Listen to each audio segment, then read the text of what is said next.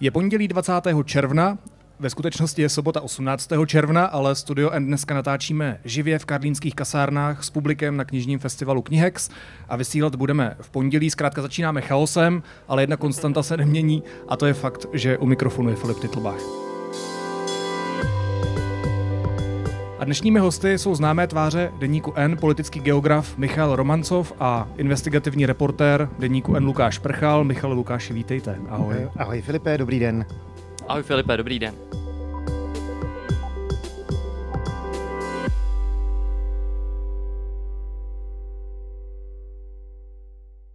Ten důvod, proč jsme se na tomhle místě setkali my tři u mikrofonu právě na knižním festivalu, eh, je jednoduchý. Za prvé, Oba se věnujete uh, trochu z jiných pozic aktuálnímu vývoji války na Ukrajině. Michal spíš z toho globálního pohledu geografického, politického, uh, Lukáš spíš z toho pohledu domácího, řekněme, kde uplatňuje tu pátrací žurnalistiku. A za druhé, oba jste vydali v edici N uh, novinky, Uh, Michal se zaměřil na přehlížený význam moří v titulu Námořní slepota a Lukáš vydal deníkové zápisky, které si začal psát po vpádu Ruska na území Ukrajiny a které vyšly pod názvem Abych nezapomněl. Tak já možná využiju na úvod uh, název té druhé knížky, Abych nezapomněl. A zajímalo by mě, co by se nám z téhle zkušenosti, kterou teď všichni prožíváme, mělo vrít do paměti. Na co bychom po téhle válce, kdy diktátor Putin a jeho lidé vpadli na Ukrajinu, okupanti, tak co bychom si měli zapamatovat z téhle chvíle? Lukáši. Tak já bych řekl, že úplně všechno, ale to prostě samozřejmě není možný a myslím si, že to nejdůležitější je, že uh, od toho vpádu, což už je přes tři měsíce, co si tak jako matně vzpomínám, tak jsme zažili, co my, ale prostě Ukrajina, ukrajinský národ, neuvěřitelné množství utrpení, na které bychom teda neměli zapomenout. A uh, od toho se odvíjí hrozně moc dalších věcí. Já nechci to tady teďka zaplevelovat hned ten začátek, ale to si myslím, že je to nejpodstatnější. Musíme si zapamatovat to, co uh, to, kdo to způsobil, kdo zatím stál, a to nejenom Putin, ale i lidé, kteří ho drží u moci, lidé, kteří uh, ho podporují a uh, to, co už jsem vlastně teda říkal. Ty se teda držíš toho základu a tak na Michala možná bude směřovat taková otázka, která je možná podrobnější. Kde vidíš ty zásadní momenty, které třeba nejsou úplně zjevné nebo na první dobrou patrné, uh, nebo nejsme možná schopni na první dobrou rozklíčovat.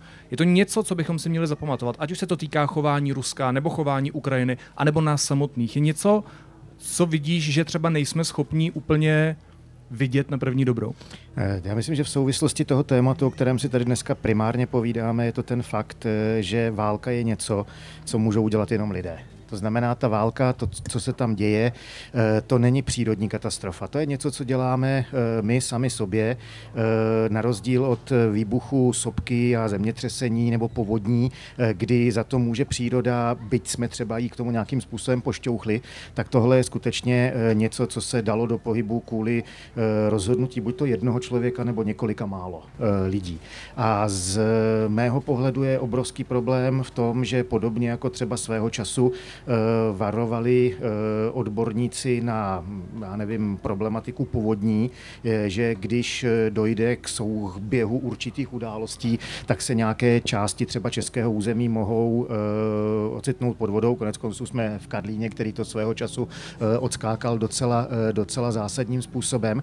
Tak tady odborníci na problematiku mezinárodních vztahů, bezpečnosti, lidé, kteří se věnují Rusku, tak varovali, že se z Ruska stává stát, který přestává být asertivní, ale začíná být agresivní eh, minimálně od roku 2014. Upřímně řečeno, na ta varování přicházela spíš delší dobu a eh, nic se podstatného nedělo. Až najednou ta válka eh, byla, všichni byli jakoby zaskočeni a naštěstí ta válka neskončila ve třech dnech, tak jak si to v Kremlu jak si narýsovali, táhne se až do současnosti. S tím je spojeno to, o čem před chvilkou mluvil Lukáš a my bychom vlastně teda neměli uh, zapomínat na to, že to nejnebezpečnější, co na tomhle světě je, jsme my lidé. Já když jsem přemýšlel nad tím, co možná přehlížíme, zanedbáváme nebo nevidíme, tak mě napadla taková provokativnější otázka, kterou dokonce už někdo kladl mě. A jestli to není to, že možná v rámci humanismu nebo v rámci odmítání kolektivní viny, což je něco, na čem stojí i ta evropská civilizace, vlastně stojí fakt, že za celou tou hrůzou, a ty už si to vlastně trochu zmiňoval, Lukáši, nestojí jenom diktátor Putin, ale vlastně úplně všichni, kteří ho drží u moci a kteří ho podporují. Včetně běžných Rusů, někdo může namítat. A mě by zajímalo, jak se vypořádáváte s touhle myšlenkou, eh, která leží na stole, která v něčem vlastně tvrdě popisuje fakta, tvrdě popisuje ten reálný stav věci, že Putin je tam, protože zkrátka lidi mlčí. Hmm. Na druhou stranu, tahle otázka je v něčem i problematická, protože generalizuje, protože nedává možná příležitost uvažovat nad, řekněme, nemožností každého Rusa nějak se individuálně zachovat, protože prostě žijí v podmínkách, v jakých žijí. A ta otázka je? Ta otázka je, jestli tohle není něco, co přehlížíme, nebo jak, jak se vy stavíte jako k téhle otázce, jestli v ní máte jasno. Já v ní rozhodně jasno nemám, protože jako já bych hrozně nerad uplatňoval kolektivní vinu na celý národ jako v, v rámci tohohle z toho, ale rozhodně nemůžeme prostě se odprostit od té myšlenky, že převážná většina toho národa tam, nebo ne převážná většina, velká část toho národa mlčí, nebo žijí ve strachu, bojí se uh, promluvit, nechtějí se tomu postavit, tomu, co tam je, protože žijí v těch podmínkách, ve kterých žijí, jak už jsme to tady, jak už jsme to tady říkali, ale uh, a já si nemyslím, ale že to jako přehlížíme nějak tu problematiku toho, že ti lidé ho tam drží u moci nebo prostě nevystupují proti němu. Jenom co s tím máme dělat? Jako občas na to upozorňujeme, mluvíme o tom. Já myslím, že to že na to myslíme, na tuhle jako část toho problému, ale co s ním můžeme dělat? To, tak já to nebudu brát jako řečnickou otázku, ale jako otázku na Michala. Co s tím máme dělat, Michale? Já bych s dovolením začal ještě tím přehlížením. Eh, já samozřejmě nevím, kdo z diváků, kteří tady s námi eh, jsou, případně z posluchačů, kteří nás budou poslouchat v pondělí, eh, kdo byl v Rusku. Pokud někdo v Rusku byl, tak s největší pravděpodobností buď to Petrohrad, nebo Moskva, nebo obě dvě. Tak se možná zeptejme, můžete se přihlásit vy, kteří jste byli v Rusku? Prima, tak raz, dva, tři, čtyři, tak 10%, řekněme. Řekněme, řekněme teda, že někdo v Rusku byl. Myslím si, že většina lidí byla buď to v Petrohradě, v Moskvě nebo v obou těch městech, případně třeba někdo jel vlakem na e, přes transsibirskou magistrálu, e, možná, že někdo, eh, kde je třeba nadšený horolezec, tak navštívil Kavkaz nebo něco takového. Ale je krajně nepravděpodobné, že by tady bylo velké množství lidí, kteří by kdy navštívili ruský venkov, hmm. který žije jako neuvěřitelně primitivním, v mnoha ohledech by se dalo říct až středověkým způsobem, dodnes. V zemi zemi, která má třeba jedny z největších eh, zásob eh, zemního plynu na světě, tak dodnes není eh, dokončená plynofikace. Zhruba se odhaduje, že kolem třetiny ruských škol nemá toalety ve školní budově a teda děti, pokud mají jaksi potřebu hostejnost velkou nebo malou, tak prostě musí někam, někam mimo. Když se podíváte na to, jak vypadají ruské nemocnice a tak dále, tak prostě to je něco, co tady nikdy nebylo ani jaksi v dobách minulého režimu nebo kdykoliv kdykoliv, kdykoliv předtím. A tohle to není to, co přehlížíme, tohle je to, co není vidět. To je to, co nemáme vůbec eh, šanci eh, nahlédnout a zahlédnout. A řada z nás má prostě pocit, že eh, Rusko je Čajkovský, Rusko je Ermitáš v Petrohradu, spousta biznismenů, kteří jaksi nesou, a tím nemyslím zrovna českých, ale obecně, kteří nesou obrovský, obrovský díl odpovědnosti za to, jak jsme se v posledních letech vztahovali k Rusku, tak vidí ty mrakodrapy, které dokázali v Moskvě postavit. Žádné evropské město nemá má tolik 300 a výše eh, jaksi metrových eh, budov, jako má eh, Moskva. Rusové dokonce říkají, u nás je více 300 metrových mrakodrapů, než má Šanghaj v Číně. A my jsme se tímhle tím vším vlastně nechali oslnit, nechali jsme se jak si zaslepit, ale jak si Rusko není Čajkovský, Rusko není Ermitáž, Rusko není jenom Putin, ale Rusko je ta obrovská masa lidí, kteří... Taková jedna velká Potěmkinova vesnice, říkáš, jo? Do značné míry ano, ale je to prostě ta obrovská, eh, obrovské množství lidí, kteří nic nemají, kteří jsou naprosto pasivní, e, nikdy nevytáhli z Ruska e, paty. A to jsou lidé, kteří nejenže e, o nás nic nevědí, jako my nevíme nic o nich, ale to jsou lidé, kteří námi dílem pohrdají, dílem se e, nás bojí. A i to je jeden z důvodů, proč se na Ukrajině e, část ruské armády chová tak, jak se chová, protože oni už se tímhle tím způsobem, kterým by se chovali vůči nám, kdyby se dostali až sem, tak oni už se e, takhle chovají i vůči těm Ukrajincům, protože už tam narazili, když přišli do ukrajinských vesnic a do ukrajinských měst, na něco, co výrazným způsobem přesahuje to, na co jsou zvyklí z domova. Takže jinými slovy říká, že jim vlastně nevadí válka na Ukrajině? Já jsem přesvědčen, že řadě z nich ta válka na Ukrajině eh, nevadí. A to ne proto, že by ti lidé jaksi eh, měli s Ukrajinci problémy. Jim prostě někdo řekl, eh, aby tam šli, aby se tam chovali tak, jak se tam chovat můžou. Oni teda jdou a dělají to. A v okamžiku, když vidí, o kolik se tam těm lidem vlastně žije líp, tak se tak chovají. Ono no počkej, to... promiň, ale ono se jí to přece týká samotných, protože jim, jim je objektivně hůř. Ať už kvůli evropským sankcím, sankcím Spojených států a tak dále. Tak sankce, k něm se možná dostaneme, tohle je něco, co na tyhle ty lidi prakticky vůbec nemůže dopadnout, ale krásně to podle mého názoru zapadá do jednoho z nejděsivějších, eh, to není přísloví, to je spíš takové pořekadlo vlastně toho, které podle, ale které podle mého názoru špičkově právě charakterizuje Rusko. Eh, se stoupí Bůh na zem, eh, potká Ivana Ivanoviče a říká, já jsem Bůh všemohoucí, a uh, udělám pro tebe cokoliv budeš chtít, ale pamatuj, tvůj soused dostane dvakrát tolik. A Ivan Ivánovič se zamyslí a přemýšlí mnoho hodin a pak na to konečně přijde a řekne všemohoucímu, vypíchni mi oko. A tohle je to, co se projevuje na Ukrajině. No počkej, uh, já tě ještě, ještě promiň, ještě se nech ten mikrofon. Uh, ty jsi říkal zajímavou věc, že že jich se to vlastně nemůže dotknout, na ně ty sankce nemůžou dopadnout. Jak to? Na ně reálně dopadají. Proč se jich to nemůže dotknout? Protože když žiješ eh, na malém ruském městě nebo, eh, nebo na ruské vesnici, tak nic z toho, co dopadá eh, zatím viditelně v rytmu těch sankcí, to znamená to, že zmizí McDonald, že zmizí počítačová podpora, když máš koupený nějaký program a vlastně firma, která je dodavatelem, tak prostě ti přestane tohleto jaksi ze zahraničí obsluhovat, eh, že nemůžeš jet eh, do zahraničí na dovolenou, že si nekoupíš eh, ve značkovém obchodě cokoliv z toho, co chceš, tak tohle je něco, co se těch lidí nikdy netýkalo. Co jste dělali první den války? Co dělal investigativní reportér, co dělal politický geograf ten den, kdy ruská armáda vpadla na Ukrajinu? Tak to si pamatuju docela přesně, protože celá redakce tehdy vstávala ve 4 ráno, asi teda jako nějakých 20 minut po tom, co se to uh, začalo objevovat v médiích, že ruská armáda vpadla na, uh, na Ukrajinu po celé šíři nebo po celé délce vlastně jako země až po Kyjev. A uh, vlastně od nějakých 4 hodin až do nějakých, já myslím, že končili jsme třeba v půl desáté večer, ten den vlastně jsme podle mě vůbec nikdo z nás nepoložili z ruky telefon, furt jsme s někým telefonovali, furt jsme vlastně, za ten den jsme vydali snad 40 autorských textů, to bylo úplně jako k neučtení, neskutečné. Uh, vlastně po všechny ty informace byl úplně neuvěřitelný zájem ten den se toho semlelo tolik, že já už vlastně, já nejsem jako schopný teďka převyprávět úplně přesně, co se, co se dělo, ale bylo to děsně intenzivní, bylo to vlastně do určité míry fascinující. No. Prostě kvůli tomu, co se všechno stihlo za ten jeden jediný den stát, ale ty další dny byly velmi podobné, jako všichni jsme stávali stále v pět, ve čtyři, protože pořád bylo potřeba a vlastně pokud si pamatuju, tak tam, tak my jsme pracovali i v nějakých směnách přes noc, protože mnoho věcí se prostě dělo ve tři ráno, ve dvě ráno, takže jako furt bylo potřeba u toho sedět. Počkej, ty popisuješ, co se dělo kolem tebe, ale co to dělalo s tebou? Se mnou osobně, jako co to dělalo, no se mnou,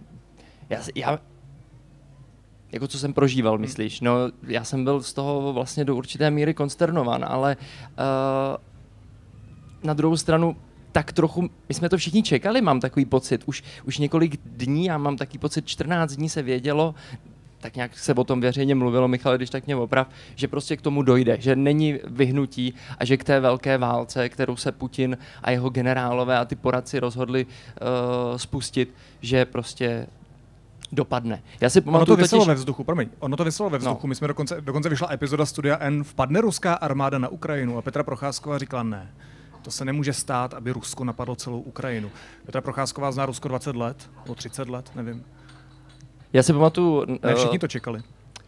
Vím, že to ne všichni čekali, ale já si pamatuju den předtím, než invaze proběhla, já to píšu v té své knize, uh, kterou si když tak můžete koupit tamhle, že uh, den předtím jsem mluvil uh, s ministrem zahraničí tehdy. Jenom technická poznámka, to tamhle znamená pro posluchače podcastu na deníkn.cz a najít tam rubriku e-shop. Eh, já si pamatuju, že jsem mluvil tehdy s ministrem zahraničí, který říkal, že on už je přesvědčený o tom, že k té válce dojde. Několik hodin na to se ty informace začaly objevovat na spravodajských servech v zámoří, hlavně v USA a potom v Anglii, že k tomu rozhodně dojde do 48 hodin, což se nakonec opravdu stalo a všichni jsme v tu dobu už vstávali.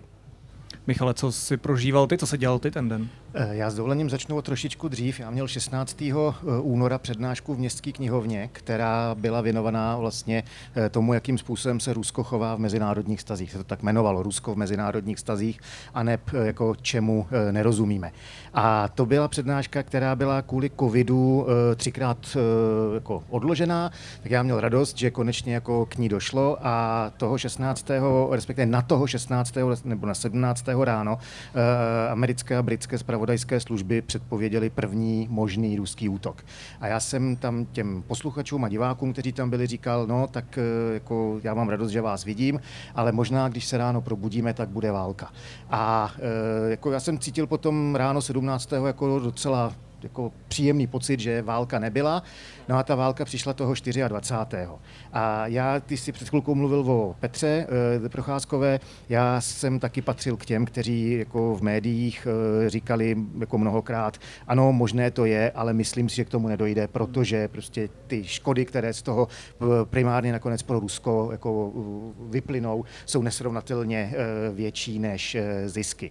Ale moji kolegové na fakultě, kteří se na rozdíl ode mě zabývají vojenskými záležitostmi, tak říkali, hele, ale když se podíváme na to, eh, jak se tam přesouvají ruské jednotky, eh, co víme z otevřených zdrojů, že se jim doplňuje a tak dál, tak to čím dál tím víc jako vypadá, že oni tu akci spustějí.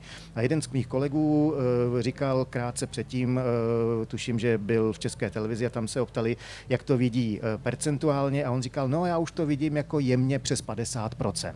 My jsme se druhý den potkali, já jsem říkal, ty přes 50%, no tak to už začíná být. On říkal, hele, Kdybych jako se nebál, eh, tak eh, bych jim řekl něco jiného, ale to jsem se tam přece jenom bál říct, protože jsem jako měl strach, že spustím paniku, ale já si myslím, že ta pravděpodobnost je už přes 90% a oni to za tři dny, za tři dny spustili. A my jsme se probudili někdy po čtvrtý hodině ráno, já jsem kouknul na Twitter a pak mám pocit, že jsem tři týdny jako nespal a, a nedělal jsem nic jiného, než jako se věnoval tomu, co, co Rusové dělají na Ukrajině. Podobný denní režim. Eh, my se bavíme o tom, jestli se to dalo očekávat, jestli se to dalo předpovídat, anebo ne. Eh, spousta lidí v té době hledala paralely v historii a já jsem zrovna četl text, který napsal do deníku N renomovaný britský novinář Edward Lucas, který se věnuje otázkám bezpečnosti a který tvrdí zajímavou věc. Um, čím více toho víme o minulých stoletích, tím větší máme šanci utvářet to současné. A říká, že jestli něco zanedbáváme, tak je to to, že nevěnujeme dost pozornosti historii a že Kreml už to dávno dělá. Nakolik a proč je podle vás zásadní rozumět té historii nebo těm dějinám líp než náš protivník? Michale. Eh, Edward Lukas je vynikající eh, odborník, ale eh, já bych si tady dovolil s ním jemně polemizovat, protože ono to podle mého názoru není pravda, že nevěnujeme pozornost historii. My ji věnujeme pozornost, ale například pokud je právě o Rusko, tak žádný ruský režim, který se v té zemi vystřídal od roku 1917, ještě nikdy neotevřel archivy. Jo, my dodnes nevíme, jako co bylo e, vlastně řečeno třeba e, ještě v dobách, kdy u moci byl Lenin, po něm Stalin, e, u, u těch jako stolů, kde se přijímala e, rozhodnutí. Když se zhroutil Sovětský svaz, tak část těch archiválí unikla do zahraničí, e, protože spousta lidí, kteří v těch archivech pracovali, prostě tak pochopili, že oni nemají možnost e, jako vyvést do západní Evropy tanker plný, co já vím, ropy, ten tam potom prodat a s těmi penězi prostě odletět někam, někam do Spojených států, no tak eh, jim prostě došlo, že oni sedí na bohatství jaksi jiného typu a začali prodávat eh, primárně teda americkým, britským, případně francouzským nebo německým ať už novinářům nebo, nebo e, odborníkům prostě archiválie. Samozřejmě za výrazně menší e, peníze, než když jste ukradli e, prostě tanker s ropou, ale i tak to znamenalo, e, že najednou vlastně mohli, mohli přežít. Takže máme potom zlomky informací. Ty archiválie jsou jako neúplné, ale něco uteklo v 90. letech. Ale teď už v zásadě zase k archivním materiálům se vůbec není možné dostat. A e, je nepravděpodobné, že bychom se třeba v horizontu mého života a to teda jako nemám eh, v plánu jako to zabalit třeba zítra nebo pozítří, eh, že bychom se, eh, že bychom se dostali třeba k tomu, s kým Putin a jak rozebíral otázku jako vpádu na Ukrajinu. Jo? A tohle je obrovský problém, který my máme zase ve vztahu k ním. Mm-hmm. Že uvědomme si jako třeba, co už víme z odtajněných archivních materiálů, co už víme třeba, jako, jakým způsobem se choval americký prezident Bush v roce 2003, když američané spustili válku v Iráku. Jo? Čili eh, jako není pravda, že se nevěnujeme dostatečně historii. Ale prostě ta naše, to naše historické bádání, vlastně pokud jde o Rusko, eh, případně předpokládám, že velice podobné analytické to bude v Číně, tak vlastně kulhá. No my se jí možná věnujeme jinak, ne? Tak nevyužívají Kreml pro tu současnost? Ale tak Kreml Neměli má, bychom to dělat taky vlastně? Kreml má propagandu. Jo? Já bych to přirovnal k něčemu podobnému. Eh, my tady v Česku všichni jsme eh, obsedantně posedlí hokejem, eh, že jo, Nagano, přepište dějiny, jako největší hokejový úspěch a tak dál. No podívejte se, kolik let jako uběhlo od Nagana a vidíme, že jasně, byl to úžasný úspěch, sešlo se tam v náš prospěch obrovský množství prvků. Jim, že od té doby už jako se to hold jako nestalo, letos jsme měli bronzovou medaili, jako zaplať pámbu za ty dary, ale bylo to eh, po deseti letech. Ale teď si představte, že by vám někdo dnes a denně prostě jako tvrdil o tom Naganu, že to je ten naprosto zásadní jako mezník v dějinách světového hokeje, že nikdy nebylo nic tak úžasného, nikdy nebude nic hmm. tak úžasného. Eh, a o ničem o jiném byste nevěděli. Nevěděli byste, že jsou jiný olympiády, že jsou jiný mistrovství světa. Furt by bylo jenom Nagano, Nagano, Nagano. Takhle to mají Rusové s druhou světovou, respektive s velkou velkou vlasteneckou válku. Ale to není historie, to je propaganda. Seš tým Lukas anebo tým Romancov v téhle otázce? Já jsem v této otázce rozhodně tým Michal. tým Prchal. Já bych rád v té naší debatě využil i název druhého titulu, aby to bylo fair, protože už jsem začal tu první polovinu názvem Lukášova titulu, tak eh, teď bych využil název toho tvého Michale. A ta knížka se jmenuje Námořní slepota, tak proto teď možná bude mířit pár otázek na tebe, i když si teď odpovídal víc, ale neboj Lukáši, nevyhneš se tomu taky. Uh, mě by zajímalo, jak důležitou roli hraje v téhle válce moře. A jestli je to taky něco, co možná přehlížíme, což je, ta, což je to téma dnešního podcastu, dnešní epizody. Uh, jestli, jak, jakou teda roli hraje moře a vlastně konkrétně možná to Černé moře, které je na jižní hranici Ukrajiny? Tak svět si uvědomil uh, význam uh, Ukrajiny a Černého moře v okamžiku, kdy se ukázalo, že uh, ta země, která patří mezi největší světové producenty obilovin, ona spolu s Ruskem vlastně eh, eh, představují eh, Rusko a Ukrajina něco mezi 25 až 28 procenty veškerých jako světových dodávek na trh s obilovinami. A najednou vlastně tyhle ty dodávky prostě skolabovaly, protože Rusko na Ukrajinu zautočilo a to nejen, jak si teda, že se bojuje všude tam, kde se bojuje nebo kde se bojovalo, ale zároveň Rusové začali svými raketami prostě na dálku zasahovat víceméně všechna významná ukrajinská města, včetně třeba těch, které leží v kontextu té obrovské země vlastně na západě, to znamená Slováci eh, to mají v podstatě se dá říci na, na dohled eh, to, co se tam eh, děje. A samozřejmě ruské ozbrojené síly ze vzduchu i z moře odstřelují, případně položili miny do vlastně plavebních koridorů, které vedou do ukrajinských přístavů.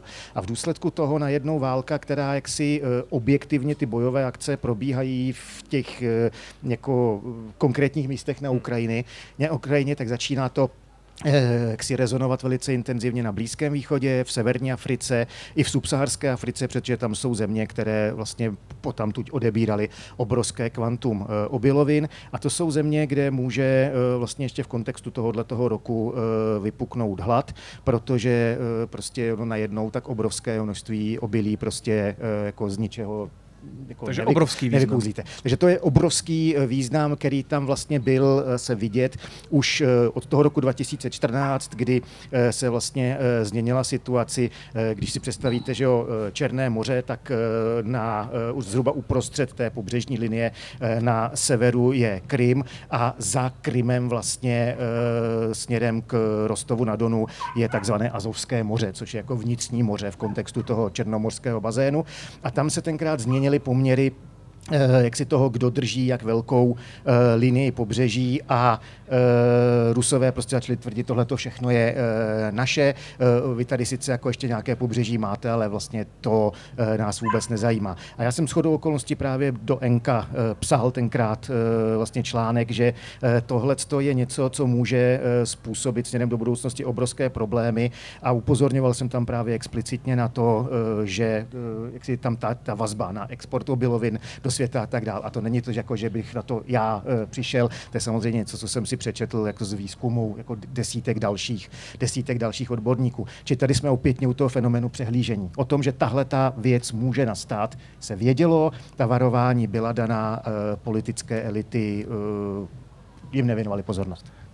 Já zůstanu ještě u vodního toku a nebude to moře, jo? Bude to Dněpr. Jakou roli hraje řeka Dněpr, která se táhne ze severu Ukrajiny přes hlavní město Kyjev až právě dolů do toho Černého moře a vlastně rozděluje tak symbolicky Ukrajinu na tu uh, západní část uh, a na tu východní část, která je teď víc a jižní část, která je teď hodně okupovaná. Hraje tahle řeka ve prospěch spíš Ukrajinců nebo spíš Rusů? E, takhle, ta řeka, e, ono se, ono se říká, že, jako, že to je osová řeka ukrajinských dějin, tak jako třeba Volha je hmm. pro Rusko, tak jako že Dněpr je pro, pro Ukrajinu. A my tomu můžeme dát samozřejmě v zásadě jakoby libovolný význam a ten potom se můžeme snažit nějakým způsobem jako prokázat. Dněpr je jako jeden z evropských veletoků i díky tomu, kolik přehrad na jeho toku bylo postaveno ještě v dobách Sovětského svazu, tak je to velmi obtížným způsobem překonatelná e, vodní překážka, to znamená, je to přirozená fyzická bariéra. E, kdyby, nedej bože, se Rusům podařilo e, postoupit s jejich pozemními silami až k Dněpru, tak e, jak si překročit Dněpr, e, doufejme, by bylo nad e, jejich síly. Čili jako to má tenhle ten bezprostřední vojenský význam. Historicky, e, když se podíváme, jak to mělo ten význam, že levo a pravobřežní e, Ukrajina vlastně volili v ukrajinských volbách, které uh, sice taky nikdy nebyly zcela jako férové, ty volební manipulace tam byly, ale ve srovnání s Ruskem se jednalo o volby, které byly vždycky soutěživé, víceméně byly uh, jaksi spravedlivé a svobodné, tak uh, se vlastně ukázalo, nejlépe to bylo vidět směrem do zahraničí na, vždycky na prezidentských volbách, že ta takzvaná levobřežní Ukrajina je v uvozovkách více proruská, zatímco ta pravobřežní Ukrajina je proukrajinská, nebo někdo to potom začali interpretovat jako, že je pro evropská. Byť ono je otázka, jako nakolik to e, Ukrajinci, kteří na Ukrajině prostě žili, jako vnímali jako volbu Ukrajina, e, Rusko, nakolik oni v tom viděli to dělení podle prostě jako nějakých, nějakého jiného klíče. Děkuji, Michale. Můžeš odevzdat mikrofon napravo, na východ. Uh, protože by mě zajímalo, já bych rád tu debatu zase vztáhl zpátky k tomu domácímu pohledu. Mě by zajímalo, co může dělat český investigativní novinář, ve chvíli, kdy nějaká země napadne nějakou jinou zemi a není to Česko. Co znamená, co, co je česká pátrací žurnalistika v tuhle chvíli? Co si začal dělat v tu chvíli, kdy uh, okupanti vpadli na Ukrajinu? Hele, v tu chvíli prostě zapomínáš na to, že uh, máš za úkol dělat pátrací žurnalistiku, děláš prostě obyčejnou, žur, děláš oby, normální žurnalistiku, tu, tu kterou se jako od začátku učil. Uh, ale do toho ti pro, zjišťuješ třeba věci, co plánuje dělat česká politika, eh, nad čím přemýšlejí, jaká, jaké myšlenky mají třeba na jednání eh, nejvyšší představitelé státu, co třeba v tu chvíli plánuje udělat prezident Zeman, že jo, který jako v tu dobu všichni jsme čekali tak nějak ten první den té války, co asi tak tenhle ten člověk přednese tomu národu, když prostě všichni víme, že roky tady prosazoval proruský, jako velmi pragmatický přístup k tomu Rusku. Prostě pojďme s nimi být přátelé, vycházejme jim vstříc, protože eh, velký kapitál, biznis a všechno a lidská práva pojďme dát stranou. Takže třeba ten den, ten první den, já si pamatuju, že jsem celý strávil nad tím, že jsem zjišťoval, co se děje na Pražském hradě a v okolí prezidenta. Co se dělo na Pražském hradě v tu chvíli? Hrozně, zajímav, hrozně moc zajímavých věcí, protože prezidenta ráno uh, velmi brzy vzbudili kvůli tomu, že prostě invaze proběhla a on jí dlouho nevěřil, že, že bude, protože on byl jedním z těch zastánců toho, že prostě Rusko nevstoupí na území Ukrajiny. A já a moji kolegové jsme hrozně dlouho zjišťovali, co asi tak v tu chvíli uh, dělá kancléř Vratislav Minář a prezidentův poradce Nejedlí, protože to, to je hlavní klika to je jako pro, toho proruského směřování. Pan Nejedlí, pokud se nepletu, měl na krytu svého telefonu uh, podobiznu Vladimíra Putina, že ještě? Ano, dlouho, dlouho, dlouhou, dlouhou dobu, ano. A tu už tam ale nemá. No a my jsme zjišťovali, už to sundal, hmm. přesně, vyměnili. Brzo. A, uh, No a vlastně tohle to jsme zjišťovali. Bylo to hrozně zajímavé, protože on vlastně jako uh, prezident tehdy nenaslouchal uh, tomu, co celou dobu vlastně jako proklamoval, co říkal celému národu dlouhé roky, ale najednou měl nějaký jako záchvat, řekněme, střízlivosti. Já ho za chvilku dovysvětlím. Kdy on vlastně pronesl projev, mentální který... střízlivosti, ano, ano, mentální střízlivosti. Kdy on pronesl projev, který hrozně všechny překvapil, protože on odsoudil ten vpád, že jo, postavil se za Ukrajince, řekl, že uh, Rusko nedělá dobře a tak dále, nemusíme to rozebírat. Ale Tohle to všechny překvapilo. Ale do dneška já si to vykládám jako určitý, a možná Michal to bude, na to bude mít jiný názor, ale jako určitý znovu pragmatismus ze strany prezidenta Zemana, protože prostě on ví, že v tuhle chvíli by s tím svým uh, buďme hodní na Rusko, pojďme s nimi být kamarádi, už tady neuspěl a on přece jenom na závěr té své kariéry v úvozovkách chce uh, být známý jako, že se postavil za správnou věc. Michale, ale, co promiň, ale ještě pokud se nepletu, tak z těch našich zdrojů vyplývalo, že on byl hodně v šoku to ráno. Rozhodně byl hodně v šoku. To opravdu neočekal. To bylo to, to, je to, co jsem říkal, že on nečekal. On dlouhou dobu tvrdil, že prostě k, tomu, eh, k té invazi nedojde. On nezastával ten názor z pravodajských služeb Spojených států, že prostě už je to připravené, že je to na spadnutí, že se jenom čeká na vydání toho rozkazu. Promiň, Michale, na tebe šla otázka od eh, Lukáše. Ta, já naprosto s eh, Lukášem souhlasím. Eh, já jako bohužel jsem s výroky Miloše Zemana stran Ruska, stran Ukrajiny přišel do kontaktu tu mnohokrát, protože uh, on se rozhodnul, že nás jako bude jako celou zemi, celou společnost uh, orientovat uh, do těch uh, právě v jeho podání údajně jako ekonomicky uh, výhodných a pragmatických vztahů, ať už směrem na Rusko nebo na uh, Čínu. Uh, myslím, že tady jsme měli neuvěřitelné štěstí, že se uh, Miloš Zeman prostě uh, obklopil lidmi, kteří uh, jsou uh, líní, kteří jsou ignorantní, uh, kteří prostě jsou jako na úrovni úrovni těch jako lokálních šmelinářů, takže oni dokážou si uh, určitě jako nahrabat, uh, ať už jaksi pokud jde o kontakty nebo pokud jde o, o, o peníze, jako tady v tom českém uh, rybníku hodně, ale naštěstí jako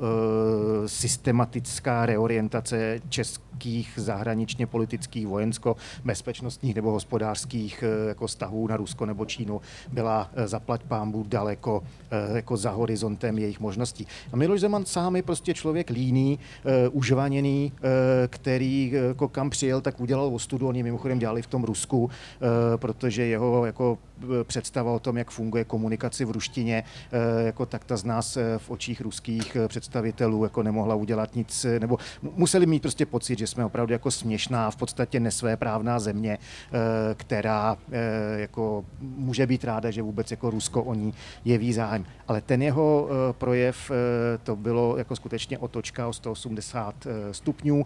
Eh, jo, ta slova byla v daný okamžik eh, rámcově správná. Mimochodem opětně on tam začal vyzývat jako k věcem, na které Česká republika absolutně neměla šanci nastavit nebo ovlivnit, typu, že jako Putin se zbláznil, že patří před mezinárodní soud a tak dál. Jako jo, já s tím souhlasím, ale jako co s tím jako my můžeme, my můžeme dělat. Čili jako slova obsahově správná, ale zazněla z úst naprosto nedůvěryhodného člověka a dost pozdě. Ty jsi říkal lidé na úrovni já jsem si to napsal, lokálních šmelinářů, tak já bych jenom potvrdil, že o tom se můžete přesvědčit i v nedávném investigativním textu naší kolegyně Zdislavy Pokorné, která měsíc strávila na Pražském hradě, uh, sledovala schůzky mináře a nejedlého i v dobách, kdy tam nebyl prezident Zeman a neuvěříte, co zjistila, nebo uvěříte, co zjistila, si myslím. Um, mě by zajímalo, Lukáši, jestli by ta dnešní situace uh, byla jiná, pokud by západní tajné služby nepracovaly tak dobře, to za prvé. A možná ještě druhá otázka z druhé strany. Jestli by uh, tahle situace byla jiná, kdyby politické špičky, včetně těch českých, poslouchali ty informace těch tajných služeb a stoprocentně jim věřili. Jestli by byla jiná ta situace, tak, nebo jako, jestli by se to odehrálo jinak, než se to odehrává ano, teďka v tuhle chvíli. Hele, takhle... Možná, jestli by naše reakce byla jiná, to znamená, že bychom to nemuseli... Kdybychom jim nevěřili, myslíš? Protože Kdybychom já mám nevěřili... pocit, že jako Česká republika, my jsme jim věřili těm informacím. Jako česká vláda, české spravodajské služby věřili informacím našich spojenců. Tohle, tohle bych vůbec jako nerozporoval, tuhle tu myšlenku. Takže jako za mě jsme se zachovali správně a podle mě jsme postupovali přesně ne přesně, ale postupovali jsme do určité míry, do značné míry, uh, tak, jak jsme měli. Podle mě některé ty reakce západu mohly být uh, na začátku silnější, měly být silnější, měly být ráznější, měly být rychlejší, ale Uh, ono to mělo nějaký vývoj, který se prostě jako dostavil po pár dnech toho šoku, který zažíval vlastně jako celá, celá ta západní civilizace. Takže já si myslím, že jsme, uh, že jsme reago- reagovali správně a myslím si, uh, že vlastně Možná to šlo udělat trochu lépe, ale jeli jsme podle těch správných, eh, podle těch správných parametrů. Takže tohle není něco, co přehlížíme. To si nemyslím, že je něco, co přehlížíme. Michale, ty si myslíš, že, eh, že by to bylo jinak? Michal je zadumaný. Eh, já bych řekl takhle, zaplať pambu za to, jak dopadly volby. Kdyby jsme měli u moci ještě stále vládu, v jejím čele by stal Andrej Babiš, tak by naše reakce za začátku nebyla vůbec žádná a pak by byla v tom nejlepším možném případě, protože Babiš je oportunista, eh, jak si eh, v zásadě, jak si jsme se schovali do toho zástupu těch ostatních evropských zemí, ale mělo by to jaksi parametry, řekněme něčeho podobného, co předvedl eh, prezident Zeman. Ale mě spíš v souvislosti s spravodajskými službami jako napadla jedna věc, tady se vracím k tomu, co se stal před chvilkou Filipe, a to byl vlastně Edward Lukas a to, ta, ten jeho výrok, že vlastně jakoby eh, nevěnujeme dostatečný počet, eh, dostatečnou, dostatečnou pozornost, pardon, historii. Já nevím, jak je to dlouho zpátky, to bude vědět Lukáš, jestli jsou to tři roky nebo čtyři roky zpátky, co BIS zveřejnila e, zprávu, e, takovou tu výroční zprávu, prostě, která každý rok e, jak si směřuje k, jak k veřejnosti, to je ta otevřená část, tak potom k těm eh, vlastně ústavním činitelům, kde je i ta část eh, tajná. A tam bylo explicitně řečeno, že v České republice je obrovský problém převládající vlastně pro sovětský narrativ, eh, který se vlastně týká celých těch moderních dějin, zejména potom toho dění ve 30. 40. letech a potom vlastně ta interpretace poválečného, poválečného eh, vývoje. A tenkrát zase prezident Zeman a spolu s ním celá řada jeho Melody Makers prostě jako jeli tu informaci, tohle to je něco, co si nesmí bezpečnostní informační služba dovolit, že jejím uh, úkolem je chytat špiony, že žádného špiona nechytli, že jsou to čučkaři a tak dále a tak podobně to jsou tři roky tohle, já si na to pamatuju, protože se to tehdy hrozně omílalo a um, prezident opravdu a jeho lidé se snažili, aby BIS tuhle, tu, tuhle tu část té zprávy vzala zpátky, ale ono se tohle to přece odvíjí od dezinformací a celé jako proruské scény v České republice, takže jako, a to je zase úplně jiné téma, které bychom tady mohli rozevírat uh, velmi, velmi dlouho. Zpátky k našemu, možná už závěrečnému tématu. Mě by zajímala na závěr ještě taková osobnější otázka. Já u tebe, Michale, chápu tu motivaci, proč si tu knížku Námořní slep Pota napsal, protože ty se tomu věnuješ i v té akademické sféře, v té pracovní sféře. U tebe mě to možná trochu překvapilo. Proč investigativní reportér začal od prvního dne psát deník vývojů války na Ukrajině a toho, co cítí? V té zkrácené odpovědi bych řekl, abych nezapomněl. Uh-huh. A v té ne, delší? Uh, ne v té delší, bylo to jenom kvůli tomu, že prostě já jsem měl ten pocit, uh, že se bude dít hrozně moc věcí, proto jsem začal taky dva dny předem. a uh, měl jsem takovýto nutkání v sobě, že jsem si říkal, tady se bude odehrávat něco tak důležitého, že bych rád měl sám aspoň pro sebe, třeba za pár let k přečtení nebo k ruce uh, text, u kterého bych si říkal, co všechno se stalo každý den, co, jsme, co jsem pro, prožíval já, co jsme prožívali v práci, uh, jak na to reagovala redakce, jak se k tomu stavěla moje rodina, co všechno jsem musel lidem kolem sebe vysvětlovat, protože mnoho lidí vlastně jako nestíhalo číst zprávy nebo nechtělo úplně jako do detailu se věnovat všem těm věcem, které se, které se odehrávají. A kvůli tomu jsem prostě otevřel počítač a do laptopu jsem si uložil soubor ve Wordu a tam jsem každý den dvě hodiny bušil všechno, co jsem, uh, co jsem si načet, všechno, co se prostě jako stalo, co se dělo na Ukrajině, co se dělo v Bruselu, co se dělo v New Yorku, co se dělo ve Washingtonu, v Praze, v Paříži a prostě takhle to všechno jede jako uh, velká velká vzpomínka. A pomohlo to tobě osobně? Mně hodně. Já si myslím, že, já jsem se, že jsem se z toho docela vypsal, že jsem se vlastně vyrovnával s jednotlivými těmi uh, událostmi, které se děly od toho, od toho února, ať už prostě přes uh, vůbec začátek té invaze, potom prostě přes ty nejodpornější uh, ukázky hnusu, co prostě jako rusové dokázali spáchat, ať už v Buči, nebo, uh, nebo v okolí uh, Charkova, nebo hmm. prostě uh, v Mariupolu a v Záporoží a tak dále. Takže jo. Promiň, Michale.